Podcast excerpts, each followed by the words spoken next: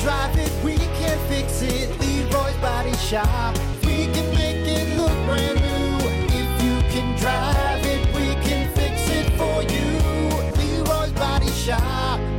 Today on the Plan B Morning Show. Of course, as always, your WTF of the day brought to you by Smith Indoor Garden in Hartford. Smith Indoor Garden. Best buds in the biz. What is up, Katie and the crew? Uh, seriously, you want those big sticky buds? Smith Indoor Garden. They got you covered. And then Go. some. So, There you go. ah, so you missed this uh, earlier because you were had a, s- a spumoni emergency, but I am, Oh, yeah. I, I figured this actually ties in with your emergency earlier. So if you're not already in the habit of looking in the toilet before taking a seat, you might be after hearing this. A Florida woman, of course, because it's Florida, It's always Florida. uh, went to the bathroom and was greeted by a large iguana that was chilling out in her toilet bowl. Eh, eh, okay. You know what?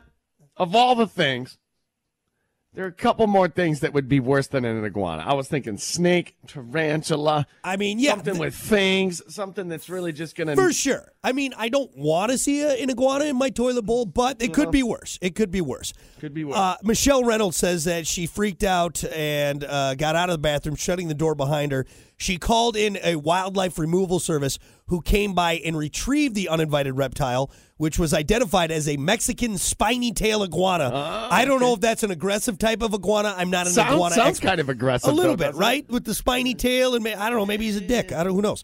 Uh, they can grow as large as 18 inches long. Uh, the rescuer said that he took up the entire turlet, so it was a big one. It was a big one. Um, Hunter, Here's the, iguanas are just wild, dude. It's a weird just- animal. dude, it's a little dinosaur. yeah, You're looking at a little dinosaur. Yeah. Every time I see an iguana, I'm, I'm like staring at that thing. I'm like, damn. the ancestor was definitely- probably really big, and you know, roamed around and Yeah. ate other animal, other little dinosaurs and everything like that. So I wouldn't mess with it. Like if you made that thing like 10 times bigger, hell no. Get me, come on. Hell no. You chop their tail off, they're fine.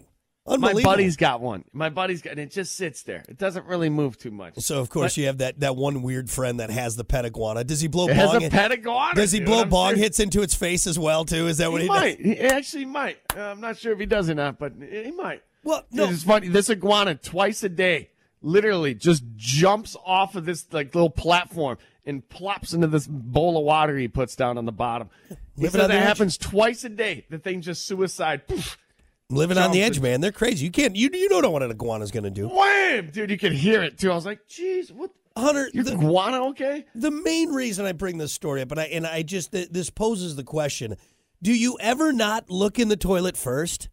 Because I know some people may say like, "Oh, I, I yeah, this I, this I'm definitely Chicks gonna start don't. checking." So they're Chicks just don't. going they're going in their ass first, just whipping their Yeah. pants down, not looking. You, you know what it is? It, it's they're so used to not having to wipe the toilet seat up.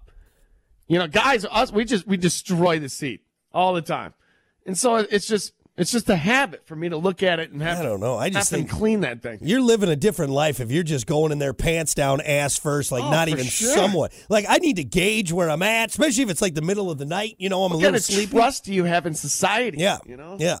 So I think just general rule of thumb, everybody, just just take a glance back. It takes all of uh, two seconds. Just a boop. Okay, there you good. You know where you're going, and you'll notice if there's any creature in there that could possibly take a chunk out of your ass. You know, I, that's Especially all in I'm saying. Florida. Yeah. You should Oh. be happy it was an iguana. not- not a Australia, I snake would or- go in with a gun and just start shooting first, and then be like, okay, I'm good. I can sit down. I can sit down. Yeah. Anyway, so just take a gander back at the turlet before you sit down and avoid sitting on an iguana or anything else.